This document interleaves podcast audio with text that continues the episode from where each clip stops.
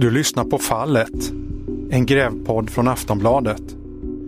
Här ska vi granska ett 29 år gammalt rättsfall där en 15-årig pojke erkände att han mördat sin styvmamma.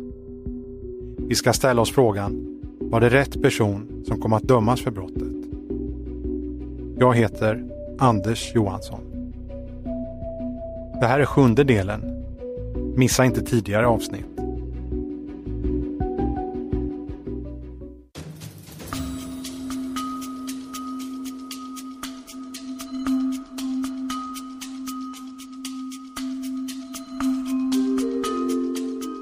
Som ni kommer ihåg visar min granskning så här långt att det finns stora brister i utredningen som låg till grund för domen mot Samir.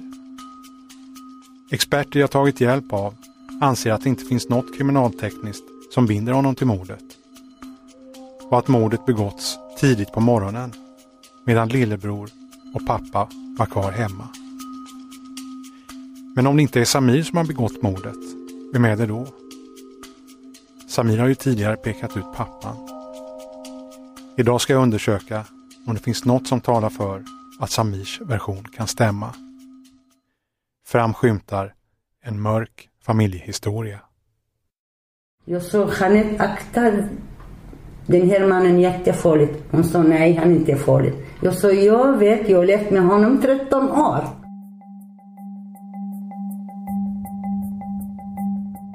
Styvmamman, som hette Jeanette, blev bara 30 år. Vem var hon? Hon föddes enligt registren i Kobur el-Bid i Syrien och gifte sig med Samirs pappa 1982, den 12 juli. Enligt kyrkoarkivet kom hon till Sverige några veckor senare, den 28 juli. Hon var då 26 år och Samirs pappa 42. Jag har namn på hennes närmaste anhöriga. Men så vitt jag kunnat kontrollera finns inte någon av dem i Sverige. Jag hittade några äldre adresser i Tyskland och fick hjälp att söka i register efter dem där. Men det gav inget napp. Men av Samirs mamma får jag veta att Jeanettes farbror bor i Sverige. Han var gift med Samirs faster, som är avliden sedan några år. Samirs mamma ger mig numret till en av sönerna, alltså en av Samirs kusiner. Han heter Adib och var liten pojke när han träffade Jeanette i Syrien, innan hon flyttade till Sverige. Igen, du vet, jag var ju 12-13 år, alltså liten grabb var jag och eh, vi var där och besökte dem. Och hon var ju kusin med mig så att eh, hon var snäll och hon var alltid glad och skrattade. Kusinen Adib, som vi nyss hörde, träffade sedan aldrig Jeanette någon mer gång. Han berättar att Jeanettes föräldrar är avlidna, liksom två av tre syskon. En syster som ska finnas kvar i livet och troligen kvar i Tyskland. Men Adibs familj har ingen kontakt med henne. Han berättar att de hördes av på telefon för några år sedan, men har inga kontaktuppgifter sparade. Har inte heller lyckats hitta någon bild på henne. Men en lärare Jeanette hade i svenska språket minns henne som vacker och ganska tystlåten i sällskap med sin man, Samirs pappa. I Sverige blev Jeanette styvmamma åt Samir och hans bror, som då var 11 respektive 9 år. Som ni minns har Samir berättat att han tyckte mycket om henne. Hon blev som en ny mamma som gav honom och hans bror kramar. De kände sig älskade av henne. Om det var så från början framgår inte i de handlingar jag har hittat i arkiven. Däremot finns det noteringar om att Samir först inte ville tilltala henne med mamma. Men det var något som pappan krävde. När jag går igenom det samlade materialet, alltså anteckningar från socialtjänsten, sjukjournaler, polisförhör och annat, framkommer två olika bilder som är oförenliga med varandra. Pappan upprepade ständigt att det rådde en djup konflikt mellan Samir och hans nya hustru, styvmamman. Pappan sa också hela tiden att det var bra mellan honom och styvmamman, Jeanette. Och skulle han bli tvungen att välja skulle han hellre vilja leva med henne än med Samir. Men den bild Samir ger av sin styvmamma både tidigare och nu idag, är att de tyckte om varandra. Att de inte hade någon konflikt alls. Barndomskamraten Nille, som umgicks mest med Samirs lillebror, berättar att han var hemma hos dem nästan dagligen. Och han minns Jeanette också som en godhjärtad och vänlig person. Han såg aldrig några bråk mellan Jeanette och styvsönerna. Alltså hon var guld. Hon, var, alltså hon lagade alltid mat till oss. Hon var så vänlig och snäll. Och, eh, det var det jag blev mest, mest, mest typ så här, men varför? Ja. Typ varför? Alltså, enligt det som jag såg eh, så, så var hon ju väldigt kärleksfull mot honom. Sista året, fram till mordet 1986, hade Jeanette enligt olika uppgifter börjat längta tillbaka till Syrien. Hon hade då varit i Sverige i fyra år. Hon började må dåligt och fick en remiss från sin vårdcentral till psykmottagningen i Spånga. De här uppgifterna hittade i den socialutredning som ingick i den rättspsykiatriska undersökningen av Samir och som gavs in till domstolen den 5 augusti 1986, mer än en månad före rättegången som hölls i september. Kuratorn skrev efter samtal med psykmottagningen. Jag läser. Jeanette blir bortgift och omställningen för henne har varit påfrestande. Hon har längtat hem till sina anhöriga, men ej velat återvända hem förrän hon själv var gravid eller fött ett barn. Då detta var något som förväntades av henne. Hennes svårigheter att bli gravid upptog mycket av hennes intresse. Slutcitat. Första besöket på psykmottagningen hade varit i maj 1985. Jeanettes sista besöks sägs vara den 13 juni 1986. Det måste vara en felskrivning eftersom hon mördades tre veckor tidigare. Men om det var den 13 maj som avsågs var hon alltså där bara en vecka före mordet. Men kuratorn i undersökningsteamet fick fram än fler uppgifter som i alla fall sett idag framstår som uppseendeväckande. Om det pappa berättade var sant kan jag inte bedöma. Men uppgifterna fanns i alla fall med i utredningen. Samirs pappa sa att Jeanette och Samir bråkade med varandra och att Jeanette ville att han skulle flytta hem till sin biologiska mamma. Men han sa också att han inte själv var nöjd med henne. Han sa att han tidigare framhållit för Jeanettes föräldrar hur viktigt det var att hustrun kunde sköta hemmet och ta väl hand om barnen.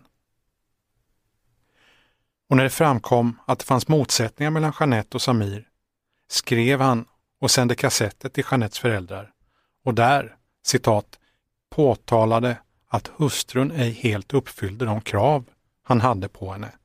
Slut citat. Och jag läser vidare. Han uppmanade föräldrarna att allvarligt talat med sin dotter då hon planerar att tillsammans med yngste sonen besöka Syrien under juli-augusti 1986. Samirs pappa berättade också att han inte var nöjd med Jeanettes beteende hemma. Jag läser vidare. Hustrun var tidvis nervös och hon avreagerar sig då genom att slita sig i håret och han uppger att han uppmanat hustrun att ej göra detta i barnens närvaro. Allt det här berättade Samirs pappa för den kurator som ingick i det rättspsykiatriska undersökningsteamet som skulle bedöma Samir efter mordet. Samirs pappa upprepar inte bara vad han sagt i polisförhör, att hon ville tillbaka till Syrien. Han gick också ett steg längre. Han sa om Jeanette att hon ej helt uppfyllde de krav han hade på henne. Vad betyder det? Om det stämmer, vad var det han hade för krav? Det framgår inte riktigt. Men dokumenten visar sammantaget en annan bild av familjen än den som blev gällande under rättegången. Alltså att det bara var Samir som var missnöjd och hatisk mot Jeanette. Här fanns uppenbart fler spänningar. Jag undrar hur noga advokat, åklagare och domare läste den rättspsykiatriska undersökningen som var på 52 sidor. Och jag undrar om någon läste det här när Samir ändrade sin version två år senare och sa att han var oskyldig. Jag undrar också hur Samirs pappa tänkte om att Jeanette längtade tillbaka till Syrien. Kan svar till varför mordet skedde finnas här? Vilka fler kände Jeanette? Vad säger grannarna? Jag ringer de som bodde ovanpå vid tiden för mordet 1986 och som blev förhörda i polisutredningen. Men de vill idag inte bli intervjuade. Jag går tillbaka till polisförhöret. Maken i grannfamiljen ovanpå berättar att ett par år tidigare var det mycket bråk i lägenheten under. Det hördes då dunsar och slag och en pojke som skrek. Grannen trodde att det var äldste pojken, alltså Samir, som fick stryk av pappan. Grannen berättade också att det ibland var bråk mellan makarna, alltså mellan Samirs pappa och Jeanette, och att de då var högljudda. Däremot hade grannen aldrig sett något bråk mellan Jeanette och Samir. Grannen berättade hur han pratade med Samir och några andra barn två dagar före mordet. Han tyckte, citat, att pojken verkade lugn och sansad. Slut citat. En annan dag i veckan före mordet hade Jeanette klagat på att grannens två barn stört så att hon inte fick sova. När grannen då talade med henne drog mannen, alltså Samirs pappa, in henne i lägenheten och stängde dörren. I polisförhöret uttryckte grannen ånger. Jag läser. Han ångrar nu att de inte meddelat tidigare bråk till polisen eller sociala myndigheter. Men man vill ju inte lägga sig i. Man vill ju inte lägga sig i, tyckte grannen. Men det fanns någon som tyckte annorlunda. Någon som verkar avförts närmast slentrianmässigt i utredningen. Och det var Samirs mamma, Farida. Hon säger att hon till och med varnade Jeanette för vad som skulle kunna hända. Hon varnade för Samirs pappa, säger hon. Efter två år, jag gick dit och jag har träffat henne i lägenheten. Då var han inte hemma. Jag sa, Jeanette, akta den här mannen jättefarligt. Hon sa, nej, han är inte farlig. Jag sa, jag vet, jag har levt med honom 13 år. Jag vet bättre än dig. Men hon sa nej. Han är mycket bra. Så här hon sa. Och sen, det blir det blir. Det är jättesvårt. Men hon lyssnar inte på mig.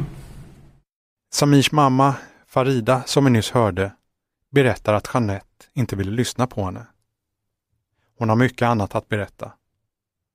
När jag intervjuar dem närmast idag kan jag se att de uppgifter de lämnar i väsentliga delar ofta också finns med i socialtjänstens gamla handlingar eller i polisanmälningar. Det behöver givetvis inte innebära att allt därmed är sant. Men i dokumenten har myndighetspersonerna också gjort anteckningar om egna iakttagelser och därmed ökar också tillförlitligheten. När jag träffar Farida vet jag därför redan en hel del. Hon föddes i Syrien. Familjen flyttade till Libanon när hon var sjuårsåldern. Hon fick aldrig gå i skolan och lärde sig därför inte att läsa som barn. Hon var bara 14 år när hon giftes bort med den dubbelt så gamle mannen som skulle bli Samirs pappa. Familjerna bodde grannar med varandra och äktenskapet gjordes upp av föräldrarna. Faridas pappa ändrade i sin dotters papper så hon med ett par pennstreck blev tre år äldre för att dölja att det rörde sig om ett barnäktenskap. Förhoppningen var att hon, den söta tonårsflickan, skulle få ett nytt, bättre och lyckligare liv i det nya landet Sverige. Vare sig hennes pappa eller Farida själv kunde ana vad som skulle hända. När Sami genomgick den rättspsykiatriska undersökningen, 15 år gammal, togs mammans situation upp i bakgrundsbeskrivningen. Även om psykiatern tidigare återgett saker som jag funnit överdrivna och felaktiga, så vet jag att det han skrev om Farida hade stöd av andra myndighetsdokument. Psykiatern skrev Moderns oerhört svåra nya roll som vuxen måste framhållas. Hon var enligt europeiska mått minderårig, analfabet, helt utan kunskaper i det omgivande språket, 14 år yngre än maken, som hon av traditionella skäl var helt beroende av. Hon var dessutom deklasserad i moraliskt avseende och av olika uttalanden att döma föremål för makens svartsjuka och eller kulturellt motiverade frihetsinskränkande tyranni.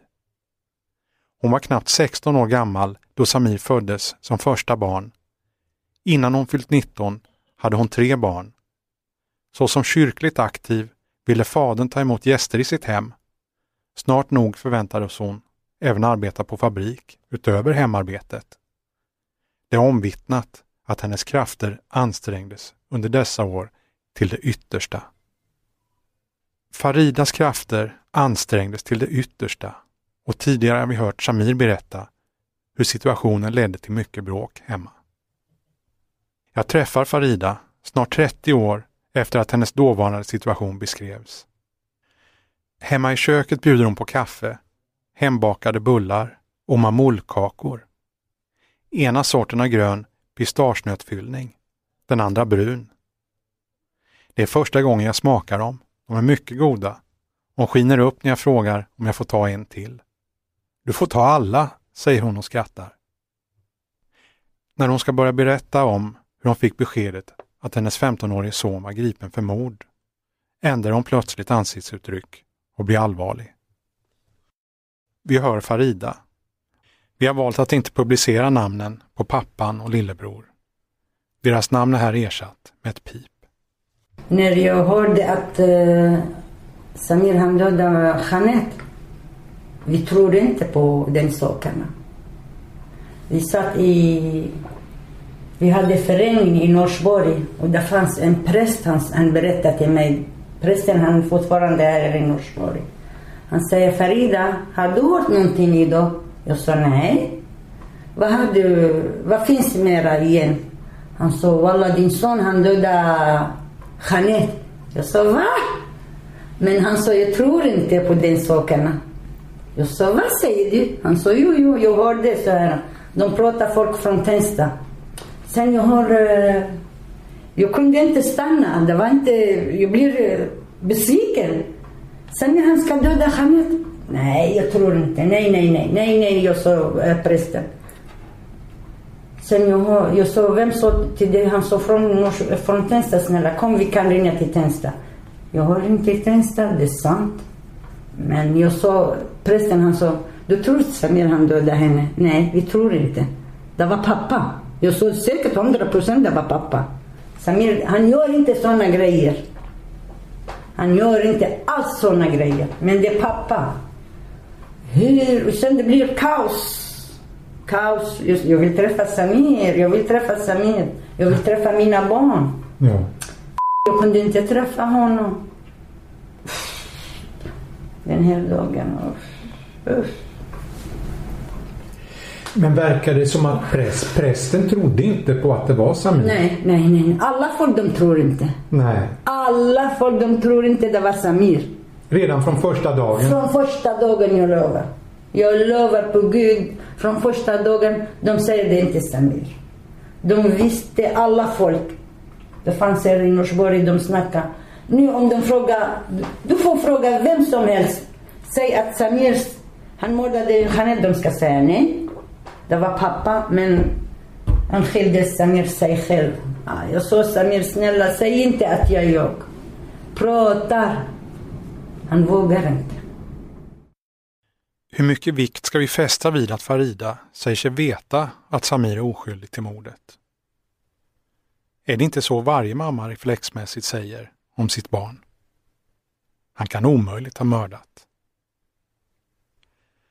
Å andra sidan lämnar de samtidigt relevant och kontrollerbar ny information om förhållandena i familjen.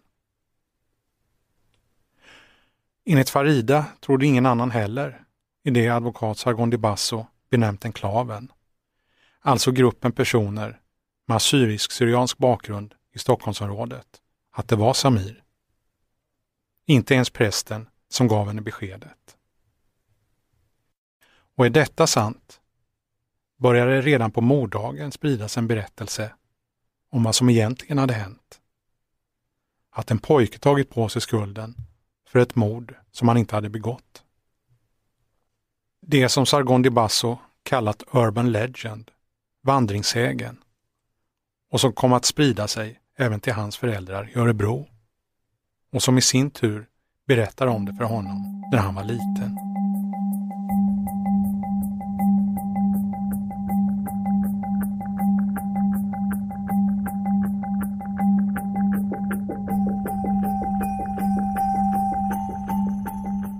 Samir greps och förundersökningen som skulle klarlägga vad som hade hänt inleddes samma dag. När jag nu tittar i protokollet ser jag att utredaren inte tog några initiativ till att höra Farida om vad hon eventuellt kunde veta. Dagarna gick och när inget hände vände sig Farida till Samirs advokat och sa att hon ville bli förhörd. Advokaten kontaktade då polisen som två veckor efter mordet den 4 juni 1986 ringde till Farida. Exakt vilka frågor som ställdes, hur långt samtalet varade, framgår inte. Men det hela sammanfattas på 12 rader och upptar en tredjedels A4-sida. Och jag läser ur utredningen. Hon berättade att hon inte hade haft någon kontakt med vare sig Samir eller lillebror på över ett år. Hon har ingen vetskap om den aktuella händelsen och kan därför inte uttala sig om den. Men hon vill gärna ha information om vad som har hänt. Hon hänvisar till sin advokat för närmare uppgifter om vad som har hänt tidigare mellan henne, barnen och före detta maken. Hon har i övrigt ingenting konkret att säga i ärendet. Sen står det inget mer. Den som här alltså kunde ha haft något att berätta, om att det till exempel kunde finnas en alternativ gärningsman hördes därefter aldrig mer i utredningen. Någon notering om att advokaten har kontaktats finns inte heller. Utredaren hade ju bara kort kunnat konstatera att Farida inte hade något konkret att säga i ärendet. Hey, I'm Ryan Reynolds. Recently, I asked Mint Mobile's legal team if big wireless companies are allowed to raise prices due to inflation. They said yes. And then when I asked if raising prices technically violates those onerous two-year contracts, they said, "What the f*** are you talking about? You insane Hollywood ass." So to recap, we're cutting the price of Mint Unlimited from $30 a month to just $15 a month. Give it a try at mintmobile.com slash switch. $45 upfront for three months plus taxes and fees. Promo rate for new customers for limited time. Unlimited more than 40 gigabytes per month. Slows. Full terms at mintmobile.com. Och därmed fick det bli. Men när Farida så småningom förstod att polisen verkligen trodde att Samir var den verkliga gärningsmannen och att han skulle ställas inför rätta bestämde hon sig för att bege sig till tingsrätten när rättegången skulle hållas. Hon tog sig dit för att byta några ord med Samir. Hon berättar att hon även ville göra sin röst hörd inför rätten. Men då var det för sent. Av de beskrivningar jag fått drar jag slutsatsen att Farida gjorde ett desperat försök att få domstolen att se saken på ett annat sätt. Men förmodligen uppfattades hon enbart som ett störande moment och därför avvisades. De har kastat mig från eh, tingsrätten. Jag ska säga till dem, du ska inte stänga den här ärendet. Det är han, han mördat eh, Jeanette. Det är inte min son, det är inte Samir. Det är inte Nej. Samir. Jag skulle inte låta dem, men de har kastat mig ute. Ja, jag fick inte gå in. Du fick inte gå in på tingsrätten Ja. när det var rättegång mot Rättegång Samir. Mot Samir, ja. De har kastat mig ut. Men gick du in först? Ja, jag gick in. Sen när de såg, ja, när de såg mig, de såg mig och uh, Samir, de, han sa till uh, myndigheterna, hon får gå ut. De har kastat mig ut. Men det är konstigt. De har lyssnat på honom. Det, det finns massa med fel med myndigheter, snälla. Jag sa, jag vill prata jag också. Nej, har du inte någonting att göra med den här grejerna? Då bor inte du med dem. Eh, jag är mammas pojke. Mm.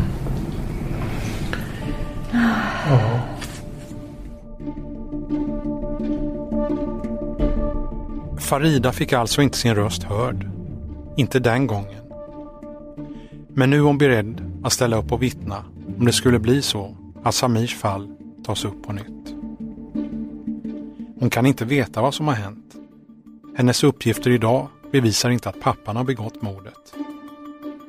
Men hon kan ändå styrka Samirs berättelse att han inte gjorde det. Hon lämnar sedan flera häpnadsväckande uppgifter. En historia som hon burit i alla år. Jag har ingen möjlighet att verifiera dem med oberoende källor. Man kan därför ifrågasätta om uppgifterna alls hör hemma i den här granskningen. Men jag väljer ändå att återge dem av två skäl. Det är en uppgift som åter pekar bort från Samir som gärningsman och öppnar för ett annat scenario. Det är också en viktig journalistisk roll att göra röster hörda som inte har blivit hörda. Farida är en sån röst. Det vore också orimligt om vi inte skulle kunna granska frågan om Samir är felaktigt dömd, bara för att uppgifter då kan kasta skuggor över en person som är avliden. Men det är varken en lätt eller en självklar avvägning. Men vilken är då uppgiften som hon lämnar? Jo, det är Faridas förklaring till varför hon plötsligt försvann från familjen utan förvarning. Det var det hon berättade för Samir vid rättegången när de såg som hastigast i ett samtalsrum och som Samir tidigare också berättat om. Som ni minns från tidigare avsnitt hade hon något hon ville säga. Farida hävdar att hon lämnade hemmet för att hon fått veta att Samirs pappa bett några släktingar till honom att mörda henne. Släktingar som pappan tidigare hjälpt att komma till Sverige. Men släktingarna ville av flera skäl inte utföra något mord. De berättade istället om det för Farida själv. Och han betalade hela resan. Han sa ni får komma, jag ska betala allt, resa. Han, han betalade. Men när de kom till Sverige, de, vi bodde i Norsborg, jag och de, han, de fick lägenhet också. Och sen... Uh, det finns hela tiden, de pratar med varandra. Jag, jag blir tyst, jag, jag inte sa någonting. Mm. Han går dit och pratar för mycket. Bla, bla, bla, bla. Måste du döda Farida? Måste du döda Farida? Måste du döda Farida? Sen hon blir trött. Hon och hennes man. Ja. Hon sa Farida, min farbror han vill döda dig. Jag sa, ha? Okej. Okay. Vi ska göra anmälan på honom. Hon sa, vänta, jag ska gå och skaffa en lägenhet i Norrköping nu sen. Jag ska inte prata någonting. Nej. Men jag ska inte göra någonting. Jag vet, du är mycket bra kvinna. Varför jag ska döda dig? Har du tre barn, de är jättefina. Men han är sjuk. De så, som hon sa till mig, de har hämtat gift med henne. Gift? Någonting gift, att de ska lägga med maten. Hon sa så här till mig. Jag sa nej, jag ska inte göra någonting. Vänta och vänta och vänta tills hon efter eh, två år, jag tror hon stannade där i Norsborg. Sen hon stack, hon gick till Norrköping. Men vad tänkte du när du fick veta det? Den här tanken, sen jag gick till socialen, jag har sagt till socialen. Jag hade, jag hade en fin tjej i socialen, hon jobbade med, med mig. Och hon hjälper. Varje gång vi, vi får slå, han slår mig och vi går dit. Och var, jag hade mycket stora problem med honom. 13 år. Jag lovar, jag lovar. Jag fick panik. Det var... Jag kunde inte träffa någon där ute. Just hela tiden han låste dörrarna på mig. Mm, det var jättesvårt den här mannen. Det var mycket svårt den här mannen. Du fick inte gå ut och träffa andra? Nej. Du var tvungen att vara hemma bara? Ja, ja, ja. Det var jättesvårt. 13 år jag har levt som fängelse. Jag lovar, som, det finns många, de lever, de lever som fängelse. Men hade träffat, jag har träffat eh, många gånger social, de hjälpt mig. Men de kunde, de kunde inte göra någonting. De tog barnen och de lämnade i barnhemmet. Och de tillbaka. De tog barnen, de lämnade i barnhemmet och de tillbaka till mig. Eh, det blir ju svårt problem med mig och med honom. Jättesvårt. Jag har levt mycket svårigheter med honom. Den här mannen.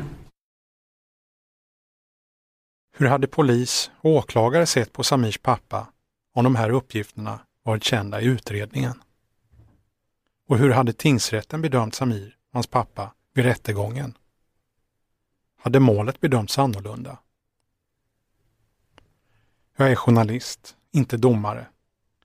Jag kan därför inte presentera något svar på de frågorna, men har ändå en uppfattning.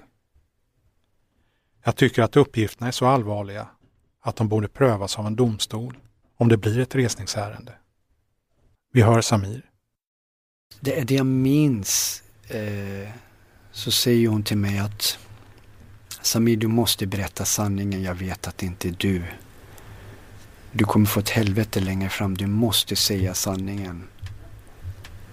Och, hon, och då hon berättar, eller hon säger det rakt ut. Det var ju så här lite hysteriskt. Men hallå, jag vet att det inte är du. Du är min son. Du kan inte slå en fluga eller någonting sånt där. Du, varför jag försvann det var för att din pappa ville döda mig. Alltså min mamma säger så. Han ville döda mig. Det var därför jag försvann. Och bara där förstod jag, shit. Det, det stämmer. Det var därför min mamma försvann. Jag menar nu var jag 15 år. Nu har jag liksom, det klickade för mig.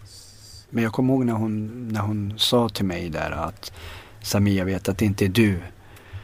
Då kände jag bara här, din jävla skit alltså. Ska du komma till mig nu och, och, och, och säga liksom och, och, och liksom möta mig och säga vad som är rätt och fel och det ena och det andra. Och då kom min ilska ut och bara spottade och svor åt henne. Mm. Ska du tala om till mig, jag är 15 år, vad fan har du varit hela mitt liv? Samir säger att han just då inte ville höra på sin mamma. Men orsaken till att hon försvunnit klickade som han säger. Han fick en förklaring. Och den har han tänkt på sedan dess. Han tror att den stämmer. Just när vi spelar in det här programmet förs en dialog med släktingarna som ska blivit ombedda att förgifta Farida. Kan de bekräfta hennes berättelse? Vi får återkomma till det framöver. Hur som helst tänker Farida ställa upp och vittna i domstol om Samirs fall skulle tas upp på nytt. Advokat Sargon Di Basso har henne också på sin lista över så kallade karaktärsvittnen. Alltså vittnen som kan berätta om saker om de personer som är involverade. Kommer någon att lyssna nu? Hemma i köket berättar Farida hur bråken med Samirs pappa ledde till att barnen, Samir och hans två yngre syskon, blev omhändertagna. Ett av bråken gällde dottern Samira, som till skillnad från bröderna hade blåa ögon. Eftersom alla övriga i familjen var brunögda misstänkte Samirs pappa att Farida varit otrogen och att någon annan var far till Samira. Systern Samira minns detta väl. Också hon är beredd att ställa upp som karaktärsvittne och berätta om sina upplevelser. Hon har tydliga minnesbilder från dagen då Samir greps. Samira berättar och Samir sitter med vid samtalet. Eh, och jag minns ju den dagen det hände. Eh, jag var inte där. Jag var med min mamma. Eh, när de ringde oss när vi fick det här samtalet. När ni fick beskedet, beskedet att Samir, Samir var misstänkt? Ja. Vi satt hemma, om jag minns rätt, vi satt hemma hos en präst, mammas släkting. Eh, och det var massa kvinnor där. Jag brukade följa min mamma ibland. Eh, och då kom ett samtal dit och eh, sa att Samir sitter inne för ett mord. Och jag och mamma bara tittade på varandra. Vi sa att det är inte Samir. Ja men det sa vi direkt. Det är inte Samir. Det är min pappa. Det var det första vi sa. Eh, lite senare berättade min mamma för mig att eh, pappa inte trodde jag var hans dotter som du då mm. sa till mig. Mm. Mm. Att hon hade berättat. Och det, det, det, fick jag höra när jag var lite äldre. I tonåren någon gång så berättade min mamma det för mig. Och det var då jag började tänka, jaha, var det därför vi inte fick bo hemma? Eh, för att han ville inte ha mig hemma. På grund av att han inte trodde att jag var hans dotter. Och, och, och, och, han till och med tog mig och testade mig. Och de sa att det här är din dotter. Eh, men han ville inte tro på det för att jag har blå ögon. Eh, och vi har ju det i familjen, det finns i släkten. Ehm, så vi, vi, vi bodde ju ah, mestadels hos fosterföräldrar. Det var ju väldigt mycket fosterföräldrar när vi var små. Ute i Tumba bodde vi där, jag och Samir. Eh, fick vara hemma och sen bodde vi på barnhem när vi gick i skolan. Jag tror jag gick i ettan. Då bodde vi på barnhem i Södertälje, du och jag. Eh, sen en gång till, alltså fick vi komma hem. Sen var vi igen på ett barnhem eh, ett tag. Du och jag tog de oss igen, bara mig och Samir. Tredje gången, om jag minns rätt, eh, vi bodde på barnhem. Då fick följa med också eftersom det var då skilsmässan, då började det. Och eh, då bodde vi på barnhem och sen bollades vi fram och tillbaka mellan föräldrarna. Mm. Uh, och um, mamma fick oss, jag tror hon vann oss. Uh, och sen så kom pappa och tog pojkarna när Sami gick sjuan och jag gick i sexan. Efter att de fått flytta fram och tillbaka och varit på olika barnhem kom Samir alltså att bo med mamman och Samir och lillebror kom att bo med pappan. Samira berättar också om rättegången mot Samir. Hon var 14 år när mordet skedde. Hon säger att hon plågats i alla år av att hon inte vågade säga någonting. Då. Jag, jag sa till mig själv, jag och mamma var där. Mamma vet inte om hon fick komma in. Eh, men jag fick komma in. Och jag kommer ihåg att jag sa till mig själv, jag ska ha mod att resa mig upp och säga att det inte var han. Men jag vågade inte så jag gick ut därifrån. Och jag ångrar mig så himla mycket. Att jag inte gjorde det. Jag gick bara ut för jag orkade inte lyssna på att han skulle bli dömd för någonting som jag visste att han inte hade gjort. Sen efter det så har jag inte velat haft någon kontakt med min pappa. För allt han har gjort mot dem för de har ju blivit mer drabbade än vad jag har blivit.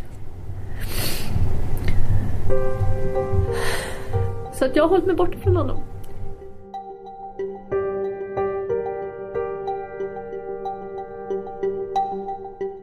I sak kan Samira naturligtvis inte veta vem som mördade Jeanette.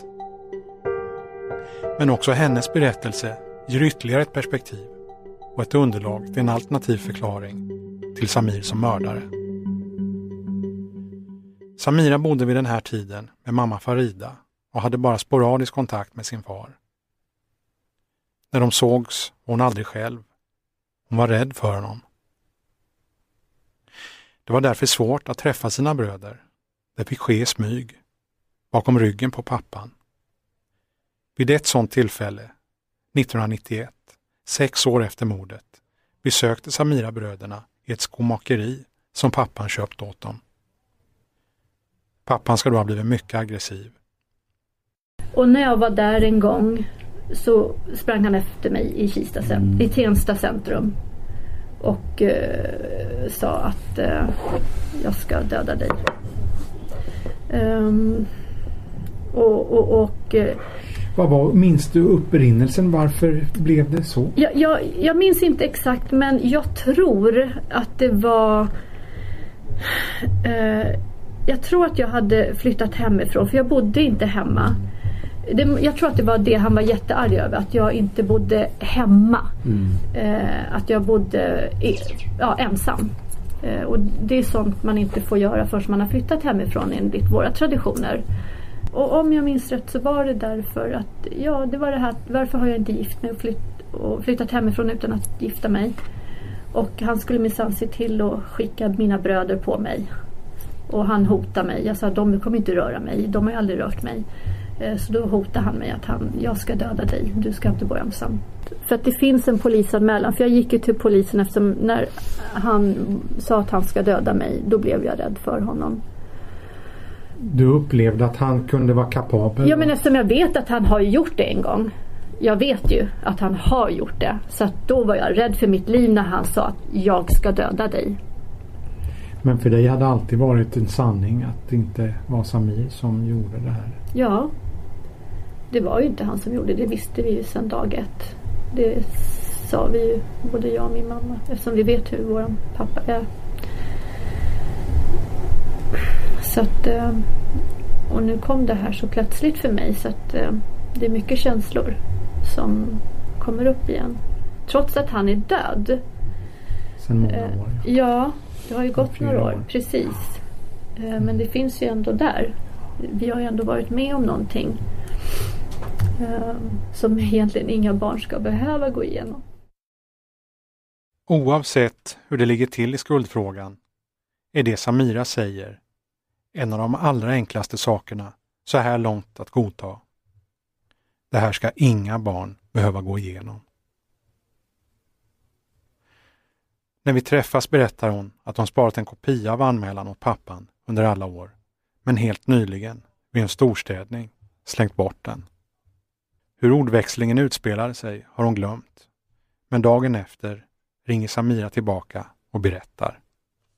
När han mordhotade mig, då började vi tjafsa om dittan och dattan, det som jag sa till dig. Och då eh, så sa jag till min pappa, jag, det var första gången jag sa det, första och enda gången, jag vet att det var du. Jag vet vad du har gjort, sa jag till honom. Jag vet att det inte var Samir, att det var du. Det var då han kokade och sa jag ska döda dig. När jag talade om för honom att jag visste vad han har gjort, då blev han rädd och trodde jag skulle ja, riva upp. Det var det som fick honom att säga det där. Jag har aldrig sagt det till honom förut. Och det här kom jag på igår när jag satt och pratade med min man. Ett par veckor efter vårt samtal får jag fram Samiras anmälan från polisens arkiv. Jag konstaterar då att hon mindes rätt, att pappan först blivit arg för att hon flyttat till ett ungdomshem som heter Futurum och låg i Bandhagen. Pappan hade enligt anmälan klargjort att Samira som kvinna inte fick bo under sådana förhållanden, utan hon skulle bo hemma tills hon gifte sig. Han var vid det tillfället aggressiv, men uttalade inget hot. Samira var vid den här tiden 20 år. Vid ett besök hos pappan två månader senare kom hennes boende återigen på tal. Jag läser ur anmälan. Han var vid detta tillfälle aggressiv och sa att han skulle jaga henne och att han struntade i om han fick fängelse för det. Men när hon efter det besöket fick ett telefonsamtal från honom blev hon livrädd. När jag läser anmälan ser jag även att Samir minns rätt om det ordval som han berättat att pappan använt tidigare. Jag läser ur anmälan.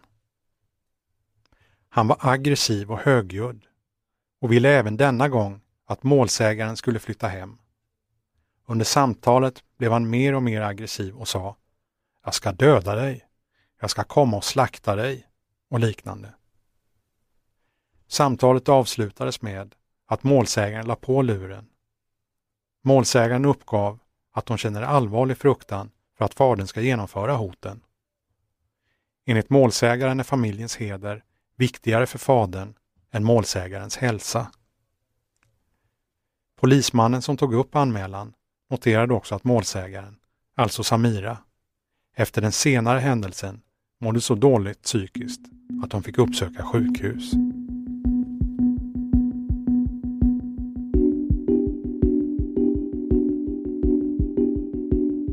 När Samir tog tillbaka sitt erkännande hade han varit på Långbro i drygt ett år.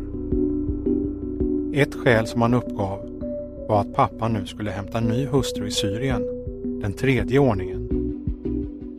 Överläkaren på Långbro skrev bland annat, och jag läser. På kliniken uppfattar vi att den utlösande orsaken till att Samir kom med en ny version av mordet var att fadern gick om sig i Syrien i november 1987 och att den nya hustrun skulle komma till Sverige kring årsskiftet 1987-88. I samband härmed blev Samir allt mer orolig på avdelningen och uttryckte rädsla för att det skulle hända den nya hustrun något. Av det Samir sa framgick det tydligt att han var orolig för att fadern skulle tillfoga hustrun skada. Slutcitat. Den nya hustrun, som också heter Jeanette, hände det något med henne som Samir befarade.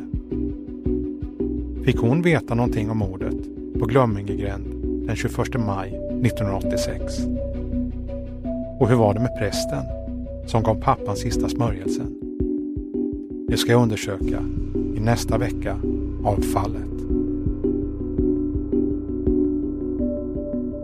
Du har lyssnat på Fallet, en grävpodd från Aftonbladet. För mer information och extra material gå in på fallet.aftonbladet.se.